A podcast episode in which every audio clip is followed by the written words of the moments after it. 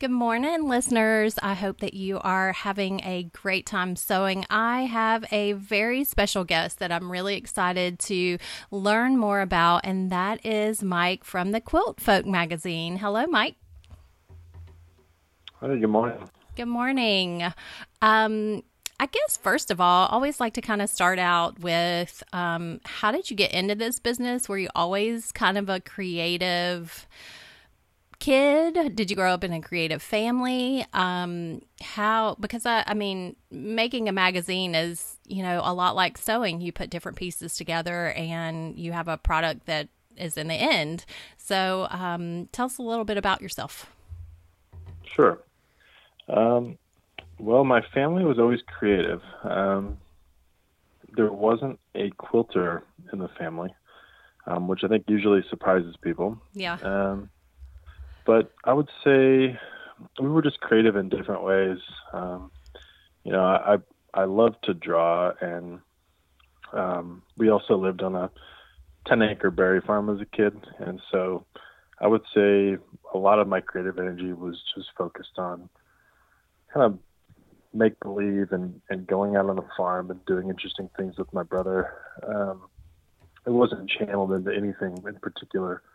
As I got older, um, music uh, quite a lot, um, but uh, but nothing nothing particular that grabbed me at a young age. Um, I always kind of like to just dabble in a little bit of everything, um, and and then once I got to be, I don't know, you know, six or seven or so, um, I became kind of a, a sports kid. I was playing pretty much sports, you know, all year round, and that took up a lot of my a lot of my time. Yes, hug your mom next time you see her. That is a lot of time. yeah. As a as a parent, yeah. yes, it is a lot. Yeah, so we did a lot a lot of sports. Uh, like I said, you know, I grew up on a farm. I, I was working on the farm early, um, and then actually writing. Um, in school was always something that, and speaking of my mom, it's something we connected about. Um, she was always always had a way with words. She used to tell me when I was a young kid that um, it was very important that you used the right word when writing. That every word had its own sort of, um, you know, very particular meaning, and that they were very powerful.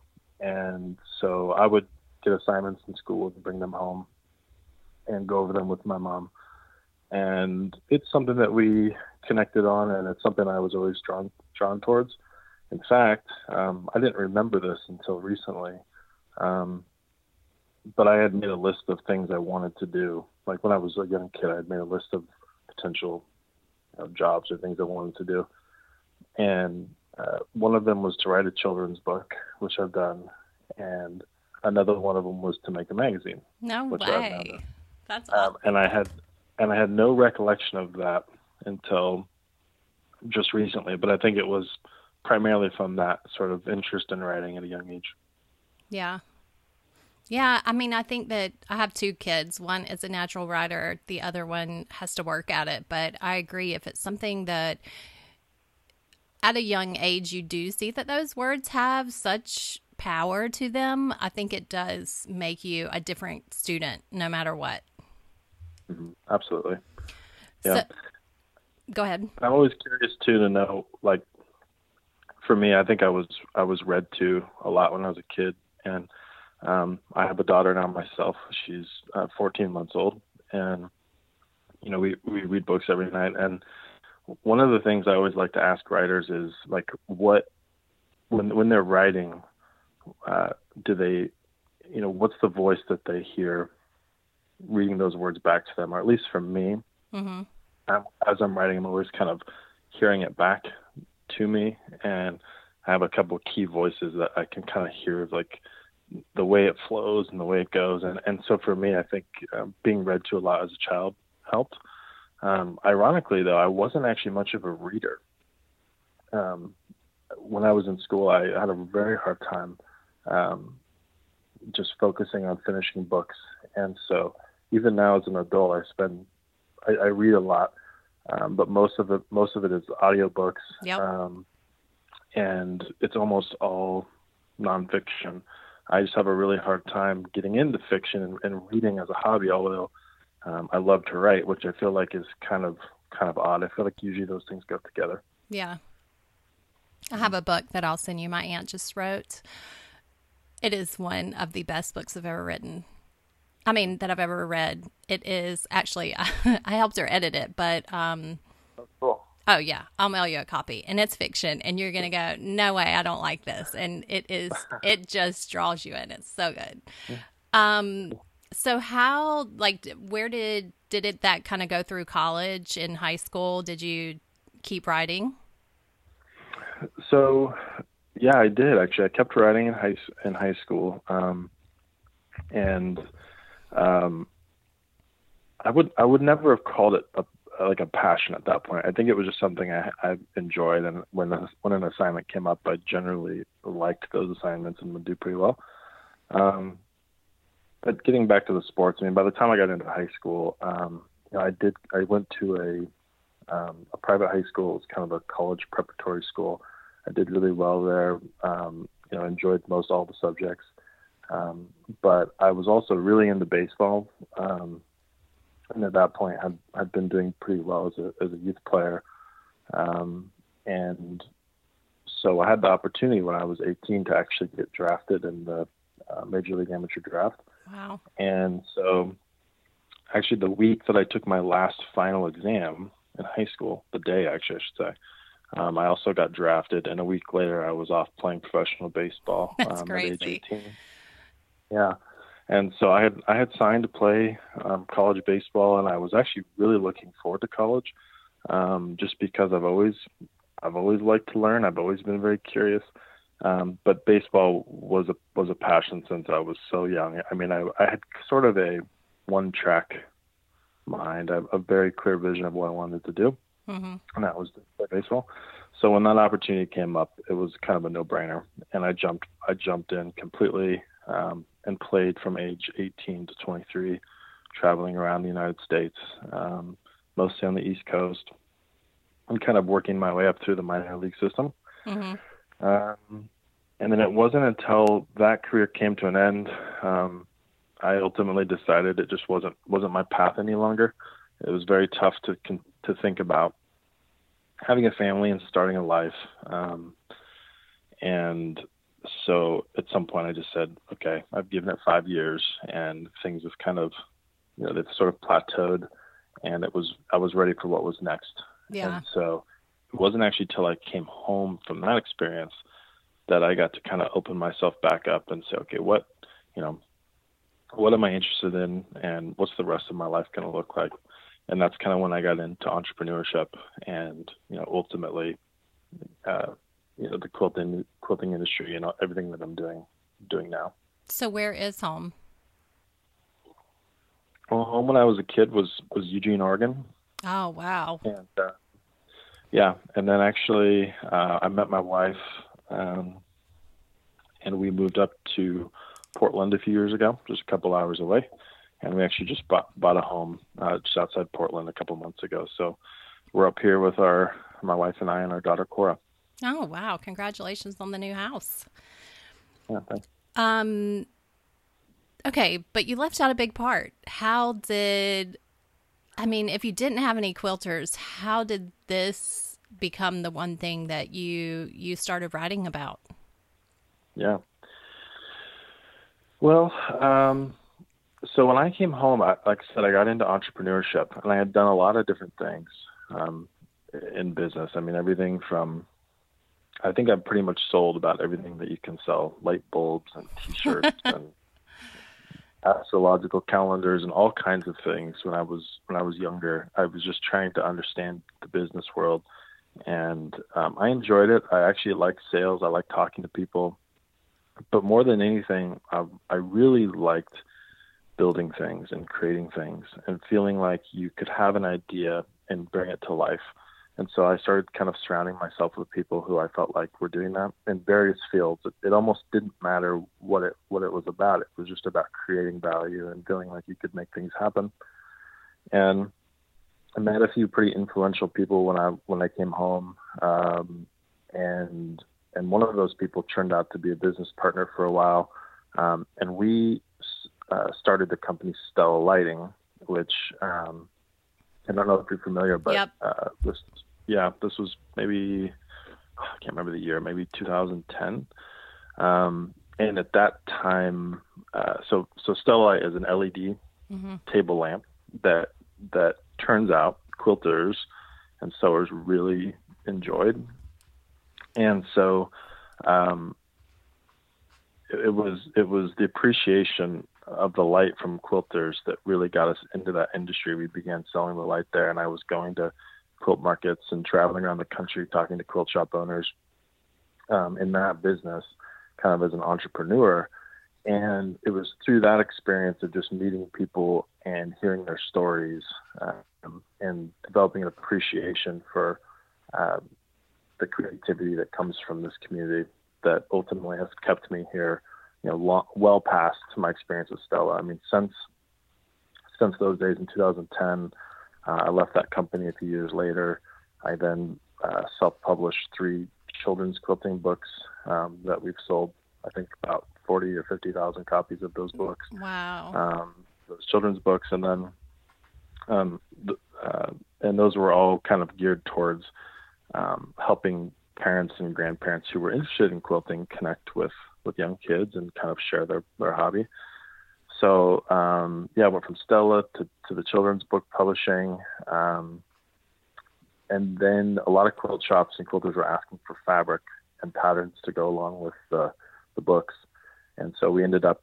Um, I found out how to, work with manufacturers, and we actually developed our own fabric collection that we um, that we did ourselves, and we started printing tens and tens of thousands of yards of fabric and uh, selling them all across the country. And and again, I was going to markets and going to shows and, and meeting quilters, and the whole time I was listening to their stories, and I think the writer and the storyteller within me was thinking, "There's some really interesting things happening here yeah. um, that none of my that none of my friends knew about. That, that you know was kind of outside of my normal day to day life." And um, so the idea to collect these stories and to put them in something beautiful and to share them uh, was the sort of the kernel of the idea that led to QuiltFolk. Um, it was just that idea that that everybody had an interesting story that I was meeting, mm-hmm. and that if we could, you know, if we could, if we could share those, that people could find inspiration in them maybe in an unexpected way. It didn't have to just be inspiration from a pattern or even just from a picture of a quilt. It could just be the inspiration of, of somebody who maybe had, you know, a life story that resonated with you or uh, whatnot. So, anyways, we started collecting these stories um, actually while I was still doing the children's book printing. Um, and ultimately, once those stories started to build, I said, okay, we need to do something with these. And that's the kind of the genesis for our first issue of QuiltFolk. And what was the children's book series? I, I know I saw it on your newsletter, but I don't remember the name. Yeah, it was the company was called Bambini Book Club. Yes. And um, and yeah, the first the first book was Gabby Quilts for Friends, and then there was um, the second book was uh, Gabby's Winter Jammies. So it wasn't not quite quilting, although she ended up making a quilt from old pajamas. Uh, and then the third one was she uh, she gets a baby brother, so they make a baby quilt for her brother. And uh, each of the books came with patterns, and like I said, ultimately fabrics and all those kind of things. So that is so neat. And I mean, that's why I started the podcast. When I'm I'm sitting here shaking my head, you can't see me, and I'm going, yeah, exactly. When I got into this industry, gosh, it was a well, my daughter's 12, so when she was a baby, um, same thing. There were only blogs then and no social media. And the same mm-hmm. thing, I was like, you know, I mean, this Anna Maria Horner person is really cool, and I see her name on this fabric, but how did she get there? Like, how do you go from A to B? And I knew she had kids from reading her blog, and you know, it was just one of those things that there's a story, but I don't really know it, and it was not really you know, you couldn't hear somebody's voice on a blog, and I, just really wanted to hear that and connect in a different way. And I feel like that is exactly what you're trying to do with QuiltFolk, and you're doing such a phenomenal job of it not being about the perfection, the um, you know the the right way, the wrong way of quilting. It's more of the stories of the quilters and you know what it yeah. brings to their life to be a quilter. Well, thank you. I'm, I mean, I'm glad that it, that you enjoy it. I think, um, yeah, I mean, you're exactly right. And actually, you mentioned Anna Maria. I mean, she's she's one of you know one of my favorite people that I've met in this experience. We we traveled to see her for issue 4 mm-hmm. and she, she had some great quotes, and, and I love her story. And we've had the opportunity to work together a couple times over the last few years, but but yeah, it's it's people like her, and then it's people like um, Minnie Lee Deacons, who lives an hour away from from Anna Maria, who when we met her was you know 94 years old and mostly been entering her miniature quilts in local state and county fairs, um, you know, for for you know 60, 70 years, and you know, nobody knows who Minnie is, but yep. she's a just an incredible woman, and um, I actually just I still hear from Minnie. Uh, I just got an email from from them the other day, and I don't know the, the the whole idea for me was always that there there are names that you know, and there are stories that you want to that you want to dive into. Mm-hmm. Uh, but you know, really, this idea that everybody does have something interesting to say, and really that um, what's more interesting is is asking the right questions to uncover, you know, what that person's sort of insight into life is, because everybody has a unique experience and uh, something to add to the conversation, whether it's as a quilter or as a human being. Um, and again, it really for me has been, you know, how great can we become at asking really interesting questions to help get that out. And that's probably been the most challenging and the most rewarding part about QuiltFolk. I mean, for the first six issues, I went to every interview that we ever did. I mean, and we had 15 feature stories about every issue. Um, so that was a lot of interviews and a lot of time for me to be able to sit down with quilters and go through that process. And I think just um, in life, uh, we're pretty we're pretty interested in getting answers. When I think it's actually maybe the more interesting thing is how how great of it can become at asking good questions. Yep. Um, and so the ability to hone that sort of craft and then being able to provide the answers to to a community of readers who, you know, like me, enjoyed those stories It's been just really a phenomenal experience, and um, I just really enjoyed every second of it. Yeah, and it's definitely a community that. Um, the, I, I think it's a really humble community. No one is really out there tooting their horn really loud saying i'm the best i'm the best i think it is a community of let's all try and help one another. And I think that is the really special thing about the the sewing and quilting industry and as a whole. Um, I'm like you. I am a talker.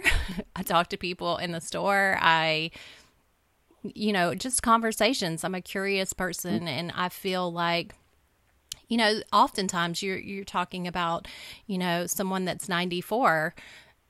She is one of these people that that was her life communication and and having those conversations with somebody and and talking about her life.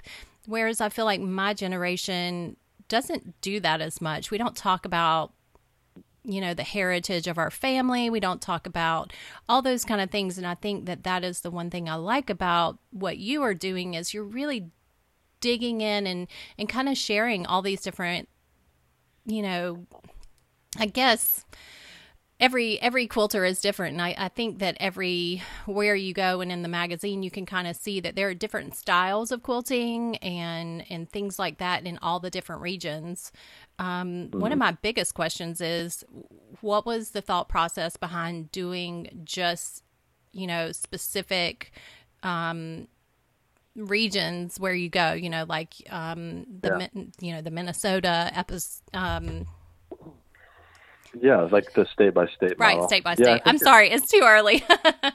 no, it's no problem. Um, it's actually one of the things I forget to mention a lot. I take it for granted that we do that, and then I and then people, you know, it doesn't always get communicated. So thank you for bringing it up. Um, yeah, so every issue, so QuiltFolk's a quarterly magazine, and so every issue we go to a new state and we meet quilters and explore the quilting community in that state.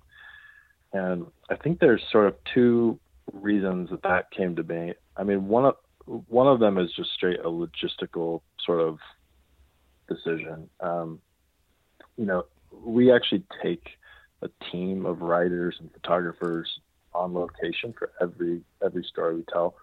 So we never, you know, we never phone it in. We never sort of, you know, meet somebody at a at a quilt show and take their photo and put them in there. Um, it's everything is done, you know, on the ground with a team on location, and we've driven. I mean, in the Iowa issue, I, I drove 10 hours on sheets of ice to to get to Sandy Gervais. Um, you know, we we really, you know, so what I mean is that we really go the extra mile to try to get get on location and get those stories. Um, and so logistically, it's very difficult to have that kind of commitment, and but then also, you know, leave that wide open to you know say the whole country. Or if you were going to break it up in themes, like say you're going to do, you know, a themed issue, um, and those stories came from all over.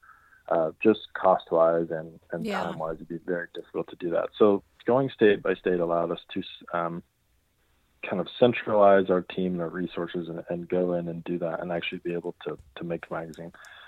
Um, but the second part of it for me was always about exactly what you just said. Like every state has their own kind of, you know, subculture, their own, yeah. Um, you know, whether it's the geography or the climate or the history or the demographic, anything like that um, makes every state different. And so what we always talked about was let's go find and celebrate and highlight the differences and then always bring them back home to like what do we all share? You know what's the what's the common thread? And there's actually the first quote we ever had in a QuiltFolk was a i think it was on page four or something uh, was a james joyce quote that says um, in the particular lies the universal. Mm-hmm. and it's that whole idea that you know we can go to any small town in any state in our union, and uh, you know, and if we can really understand that small community, it will shed light on something happening on a larger scale that we can all connect to. And so that sort of, um, I don't know, that uh, concept of highlighting differences and similarities and, and whatnot is something that resonated with me, and it's so far led to some interesting magazines. I, and I think, you know, as someone who does a lot of phone interviews, I do think when you talk to people in person, you have that body language. You kind of have that, you know, where you're seeing things in person, you're connecting with someone in an energy that is different than when you're doing it on the phone. So I could totally understand why. And you can see that in the magazine. It's so personal. You know what I mean? It's it's so deep, and I think that that deep and personal is is so special to read right? It's so special to turn those pages that are so incredibly the right weight in your magazine. Um so i mean i think that that is where you're going to get a different story sometimes than i think that you would because people's nerves go down, right? When you're sitting in front of them and you're having that conversation, that nervousness ceases yeah. a little bit and you can kind of get someone to come out of their shell a little bit more and I do really feel like it it totally makes a difference. Now, yeah. when you're saying I have a team, like what is a mm-hmm. team? How many people are traveling with you? It's usually it's usually seven or eight. Um, wow. So, yeah. So the um, it was smaller when we started. Actually, in issue one, there was only two of us, and um, so the magazine for people who haven't seen it, it's uh, anywhere from 164 to 180 pages every issue, and um, like I said, about 15 feature stories. And so for issue one, there were two of us and uh, so we actually didn't put bylines on all of the articles because I, I didn't I didn't want people to realize that there was only two people writing. I mean, it was like we were very small, um, but it has grown since, and uh, so we actually uh, uh, hired Mary Fons to be uh, actually initially a writer on issue four, and then she um, became our editor in chief shortly thereafter in issue seven. Um, so she's our editor in chief now. Um, and then we've built out a, a, crew of just incredible writers. Um, you know, Meg Cox is somebody who's with us every issue now. Um, an upcoming issue 14 that's coming out next month. Uh, Bill Volkening uh, was a contributing writer. Um, but we've just had uh, you know great writers and photographers for every issue, and it, it always kind of changes a little bit. Yeah, about eight people go on every trip, and then we've got the support crew back you know, in the warehouse that's shipping and answering phone calls and all those kinds of things. That is amazing. I love Mary. Yeah, she's great. She is a great, yeah. great person. She's a great writer too. Great writer and a very talented um, editor in chief. I really think that, and we talk. I mean, I tell her she. I think she was really born to to make a magazine like this. She just all of her life experience and her skill sets have I think aligned and there's just there's just very few people I meet that care this deeply and passionately and enthusiastically about the quilting community. I mean, she's just one of those people who it just comes out of her. Yeah. And so for her to be able to work on our magazine, it's, uh, you know, we're very fortunate and love having her. So, yeah, I think she has a unique perspective too, to grow up when quilting was totally different and then to see it evolve. Um, she has such a unique perspective in that way that so many of us found this, you know, I think the common theme when I talk to people is I started when I had a kid. Um, mm-hmm. you know, I started sewing. I needed something for myself and that is a very common thing, but you know, she didn't. She actually grew up as that kid, you know, like it's really neat to to have somebody in our yeah. industry that's seen that whole perspective of the industry. I think it is a great voice to have.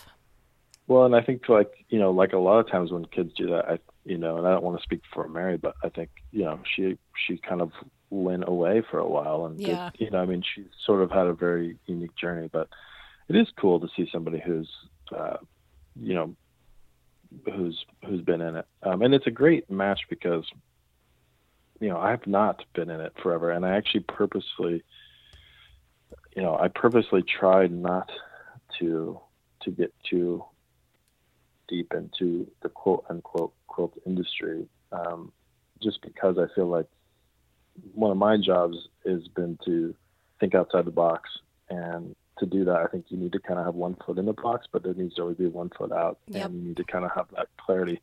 And so that's a, but that is a um, it's a luxury to be able to run to run a business, but to be able to still have that one foot where you're kind of out there being able to think creatively. Um, and I can I can only do that because I have people like Mary who are who are helping me run the day to day.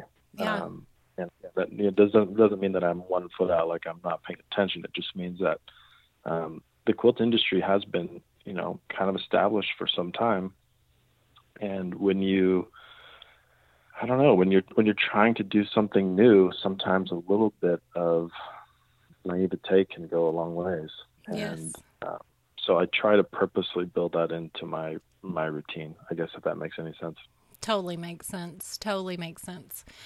Well I, I think my my next question would be um, how do you decide you know what is the process to who is going to be in the magazine? Like all right let's just say it's florida where i live. So you know that you're coming to florida and i know you do this you know definitely months and months out right? So who like what is okay where you say as mike all right, Florida is the next person. How do you put who's going and, and who's going to be in there and what's photographed? Like, what is the process like? Well, it's changed over time. I mean, I think it's it's probably. I mean, the, the one thing it's important to know is that we still, for an entire state, we still only have about 15 feature stories. Right. So it's very, very difficult. Is the short answer. Yeah. to. Um, and I think it's bec- it's become more difficult uh, only because more people know who we are now, and so you really feel a lot of pressure to to get it right. Um, and we get a lot of submissions, a lot of people sending ideas, which we love, and we we file those all and we go through them every time we're about to go to a state, and and so we do count a lot on those submissions. Um, but a lot of it now is we we have what we call pitch meetings, and we invite everybody from our company, uh, you know, uh, myself to um, the people who you know doing customer service and shipping, and the writers and uh, the photographers, and everybody kind of has an opportunity to do research on a state and to bring creative story ideas. And we get on a giant video conference, and everybody talks about their ideas and, and brings them up, and we talk about why they were, you know, why we found them fascinating. And we just get a large pool of potential story leads, and then from there, it's just a very difficult process of trying to trying to pare them down. And you know, sometimes it, uh, some people, you know, they're not available at certain times, and so sometimes that paring down happens for you. But generally speaking, it's just a really difficult process of uh, research and talking to people and getting leads, and then uh, you know, figuring out what makes a good mix for the magazine. I mean, that's the other part of it, right? Is that um, you try to think in terms of a, of a whole year. I mean, we, we get a lot of times, you know, we get comments about an issue like maybe this one was, you know, more modern, or this one was more traditional, or this one, you know, had these kinds of stories.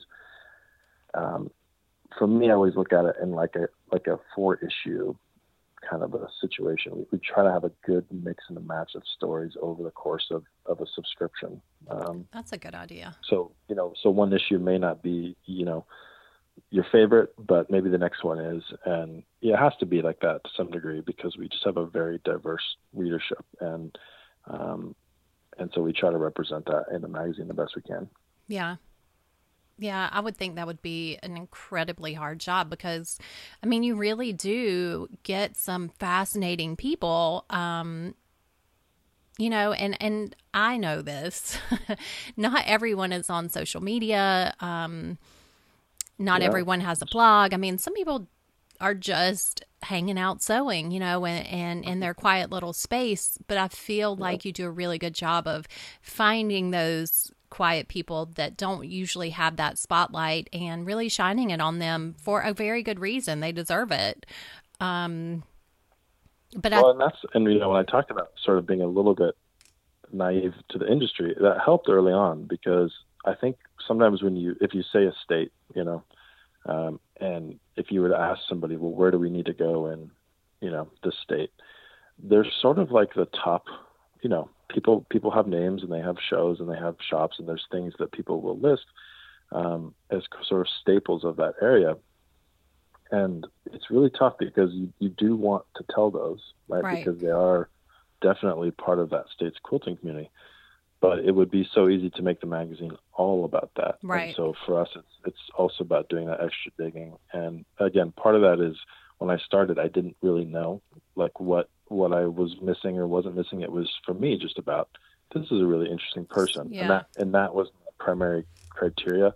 And I think we try to keep keep you know keep that today. I still think that's the the number one thing. You know what who's interesting, what's interesting, what you know what do we feel like our readers can connect to, and maybe in, in an unexpected way.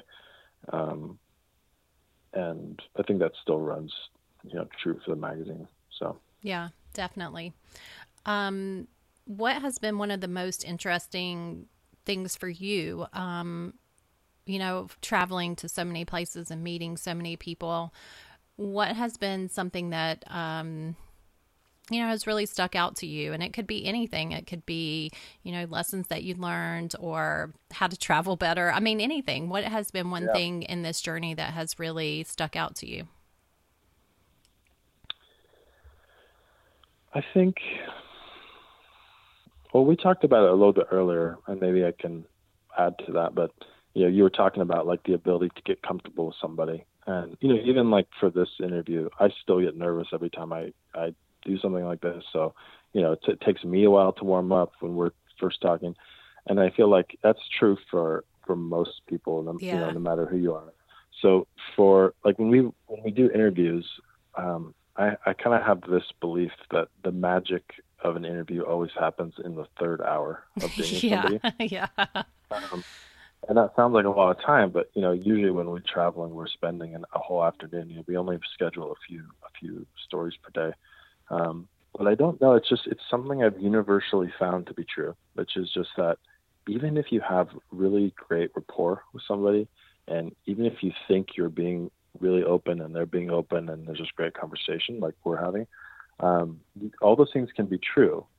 But still, I think it's not until it's like that third hour where people will tell you something that just totally knocks you off your feet. I mean, something you weren't expecting.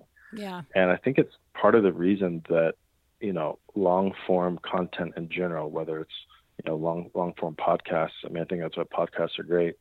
Um, but you know, I think that's I think that's what we've been kind of missing a little bit mm-hmm. in our um, content, and it's starting to come back a little bit more. But that's just something that, again, no matter where you go and who you're talking to, it just seems to be a rule that I've um, that I found. And maybe going back to the idea of asking questions, I don't know that it's even just that the person you're interviewing is becoming more comfortable, but I think it's just you as the interviewer gets you know you understand what questions to ask because you get to know that person a little deeper.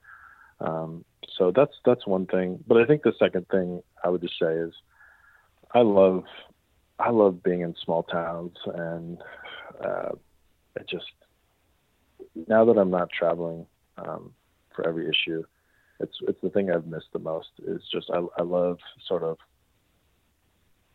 sh- you know showing up, not ha- not really knowing anything about this place and just kind of exploring. And yeah. I think, you know, we uh, we always have tried to leave in the magazine this concept of like spontaneity and that not everything need to be needed to be completely planned out. And that's scary when you have a crew of seven or eight people because everyone wants to know where are you staying, where are you eating, what are you, you know, what are you doing, all these things. But to the degree that you can build in, I think, room to just sort of let life happen and you know let experiences come to you it's it's pretty fun. And it makes for trips that are very memorable. And i think uh, it's made the magazine more interesting just by leaving ourselves open to those experiences. Yes i am totally totally right there with you. I mean those you know it's it's with anything if you leave that opportunity to explore and to put yourself out there you never know what's going to happen. Maybe nothing happens, but you never know that, you know, what what it might turn into and that's a definitely a fun part about it. Um I'm listening to you talk and I'm thinking, so your daughter is 15 months old, so that means you were traveling the whole time that your wife was pregnant. That is Well, actually, well, let me think about that. So a little bit while she was pregnant, but but one of the I mean, one of one of the very fortunate things about my work now is that um, you know we I I I don't have the same travel schedule that I did when we started the magazine, gotcha. and um, it's allowed me to to be home and um, we have a really great. I mean, I think being with my with my daughter and with my wife in these early years is something that's really important to me. I mean, I'm a I am a um, stereotypical entrepreneur, you know, in terms of I, I enjoy my work and I like working, you know, from sun up to sundown to a degree, but there's also, you know, I, I, I stopped playing baseball, which was the love of my life, primarily because I wanted a family.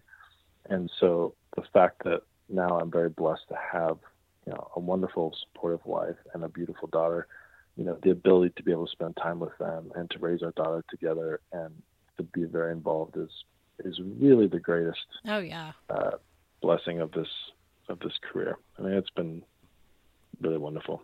So. Yep. Buckle up. enjoy that 15 months. yeah, she's already. She's gonna. Uh, it's Cora fun. is her name. Oh, She's, she's very energetic, so it's been Yep. good fun. it is a lot of fun. Um, but it does get really fun when they they roll their eyes at you and you're just like, oh my goodness. Um, well, I um, I, I just really love that you are just. I, I feel like it's almost QuiltFolk is almost a book of short stories. It is that that book you know I, I just feel like it's a lost art right? I go in the bookstore and it's almost empty and i'm thinking this is the place that i want to be. This is where i want to hang out. I want to flip the pages. I want to read and and feel that. And i have a really really hard time reading Yeah. stuff on you know the kindle or whatever i really feel like you're taking something that we're losing in this society which is that personalized story that is not on instagram but really a story that needs to be told. Um where do you see this going? Where do you i mean uh, of course you're going to run out of states at some point. Um you know where where do you see QuiltFolk in the future? Well, you mentioned it feeling personal, and I think a lot of that is the fact that it's print.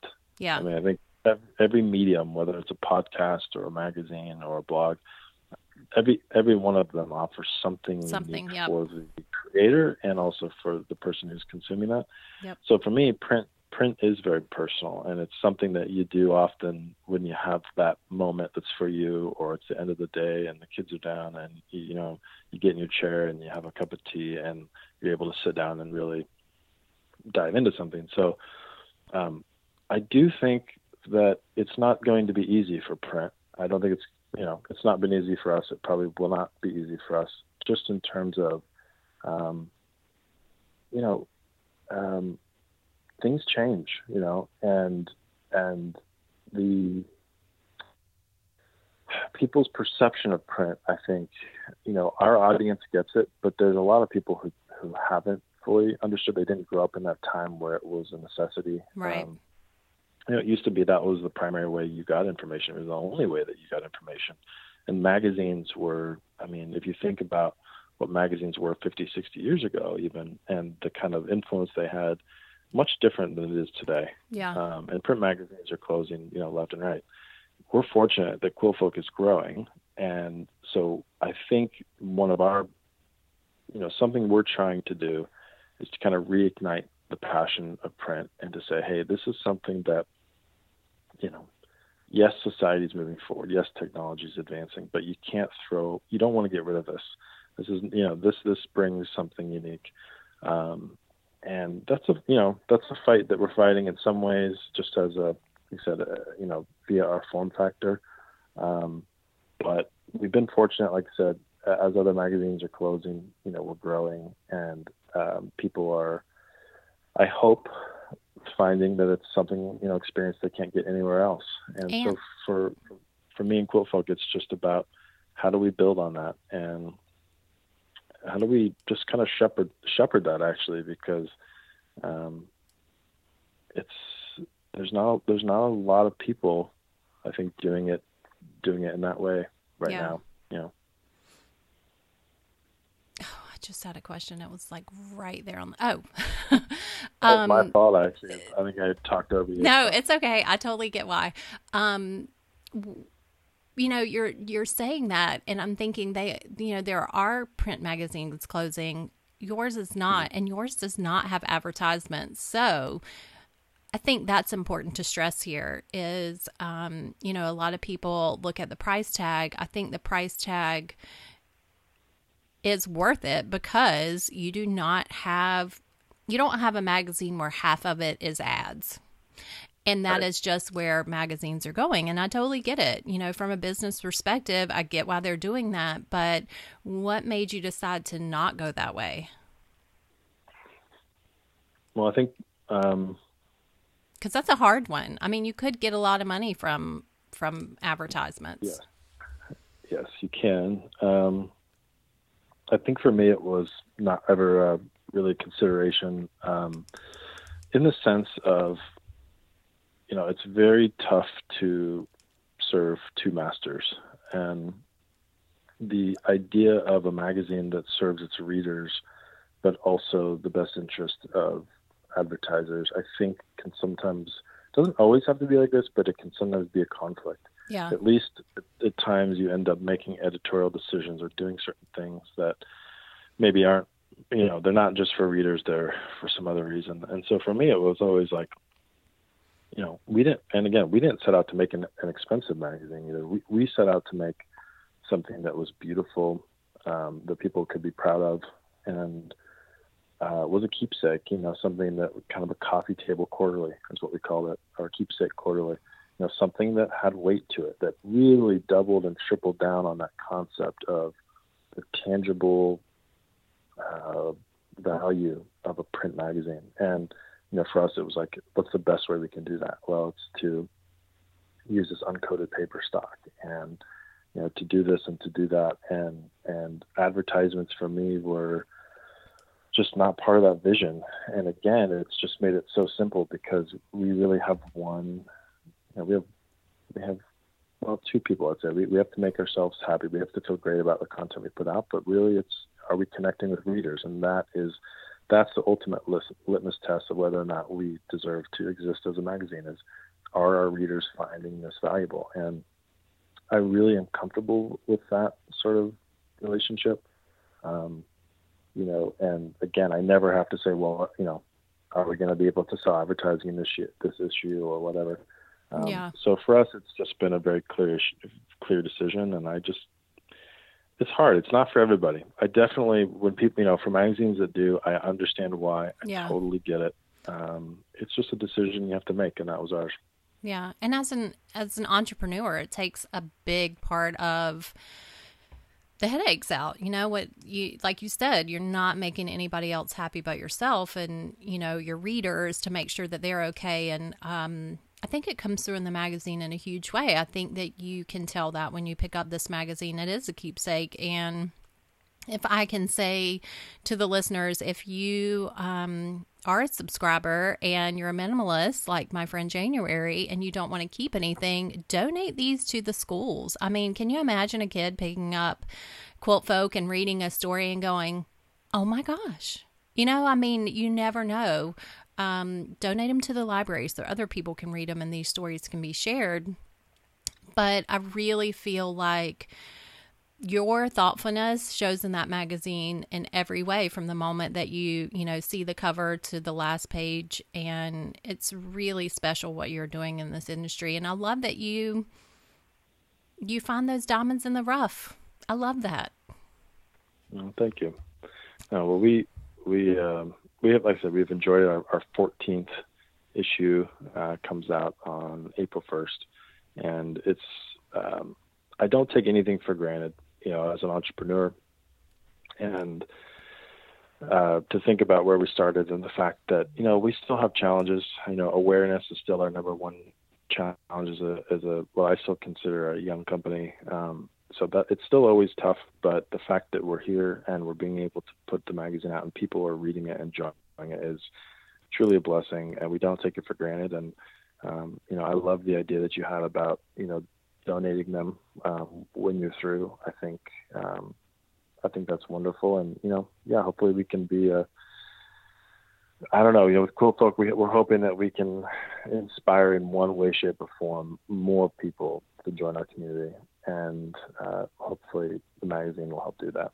So, and these stories are definitely the stories, you know, that might get that person um, to get into something like this, whether it be for a business or for a hobby. Um, you know, I'm always looking at my kids. Actually, my 12 year old keeps saying, Mom, they don't teach us anything that has to do with life skills in school. And I'm like, Well, you're learning how to read and do math, and that's definitely a life skill. But I do feel like they're inundated so much with information and what you can do and what you can be that sometimes it just gets missed you know these kind of yeah. stories in this industry gets missed a lot and there are a lot of talented kids i mean think of all the kids that are artists out there that could be amazing you know, graffiti quilters um, or whatever. I just think that it's an industry that is so amazing and it really has the potential to just impact a lot of people. And I think your magazine is is the start of that.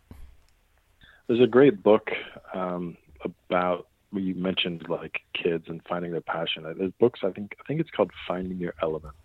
Um, it might be by Ken Robinson, but it talks a lot about like about that, like you know how many creative people are around us, and they're not maybe doing whatever it is that they that they they could do really really well because they just haven't found it yet or whatever.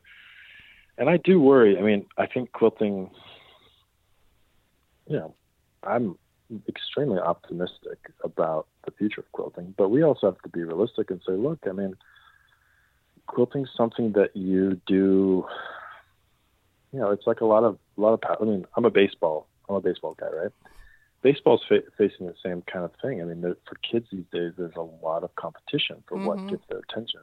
And baseball's not like it was in the 50s, where every kid collected baseball cards and had them in their their bike spokes when they rode around and watched every game. I mean, it's just a baseball's in a different place, and not all of that. You know, that wasn't that wasn't just because of a problem with baseball. It's just that the times change and people's attention gets drawn. And I think to a lot of crafts or hobbies or pastimes that are a little bit slower and a little more thoughtful and intentional, you know, those things we have to really fight to keep relevant and in the minds of our of our young people. I think um, again, not not because there's necessarily anything wrong. It's just the way things are evolving, and yeah. just like I don't just like I don't take for granted my own business, I don't take for granted the, the, the quilting community either. And I, again, I don't say that to be pessimistic. I just mean that it's up it's up to us to find ways to to bring people in and to make the future of quilting an exciting one yeah. that's accessible and that people can find uh, joy and value in. Yeah, I totally agree. And you know what? I have to say that the great thing about QuiltFolk not having advertisements is totally kid friendly. yeah. You know what I mean? It's like, oh, sometimes you can't let your kids read a magazine because of the advertisements. So I don't know. I just really feel like you go at it from such a whole perspective that it really shines in the magazine and what you're doing. Um, for listeners out there who, um, maybe want to reach out to you with an idea or if they want to subscribe to the magazine. Um, mm-hmm. I have to say that listeners, one thing I want you to do is subscribe to the newsletter, which I'm subscribed to because you kind of get this backdoor behind the scenes a little bit. Um, you had your children's books on there the other day, uh, and you told that story, and you know, you just have some things. You give a little hint and tricks about what you're you know the next issue is going to be and what's coming out and um, i think that's really great but QuiltFolk um, you can go there and pretty much find everything yeah quiltfolk.com and we're actually going to be doing a lot more uh, in the next few months with that newsletter and the kind of content that's coming out so stay tuned there but we'd love for you to join us um, yeah, quiltfolk.com. And if you have a story or you just want to say hi or a concern or anything, um, you can always email me directly. My email is mike at quiltfolk.com. I still I, I read every email that comes in. So you can you can email me directly, or if you want to submit uh, a story to our more general line that our team will see, um, it's just submit at quiltfolk.com. And like I say, we really count on those and enjoy receiving them. So we'd love to hear from you. That is amazing. Well, I cannot say thank you enough for coming on. I love what you're doing. I think it's a very important part of our industry, and I really appreciate the, like I said, the wholeness that you're coming at it with. You're really, you're really treating this industry like a precious industry that I think that it is, and and I can't say thank you enough for that. Well, thank you. It was uh, my pleasure joining you this morning. So thank you for having me.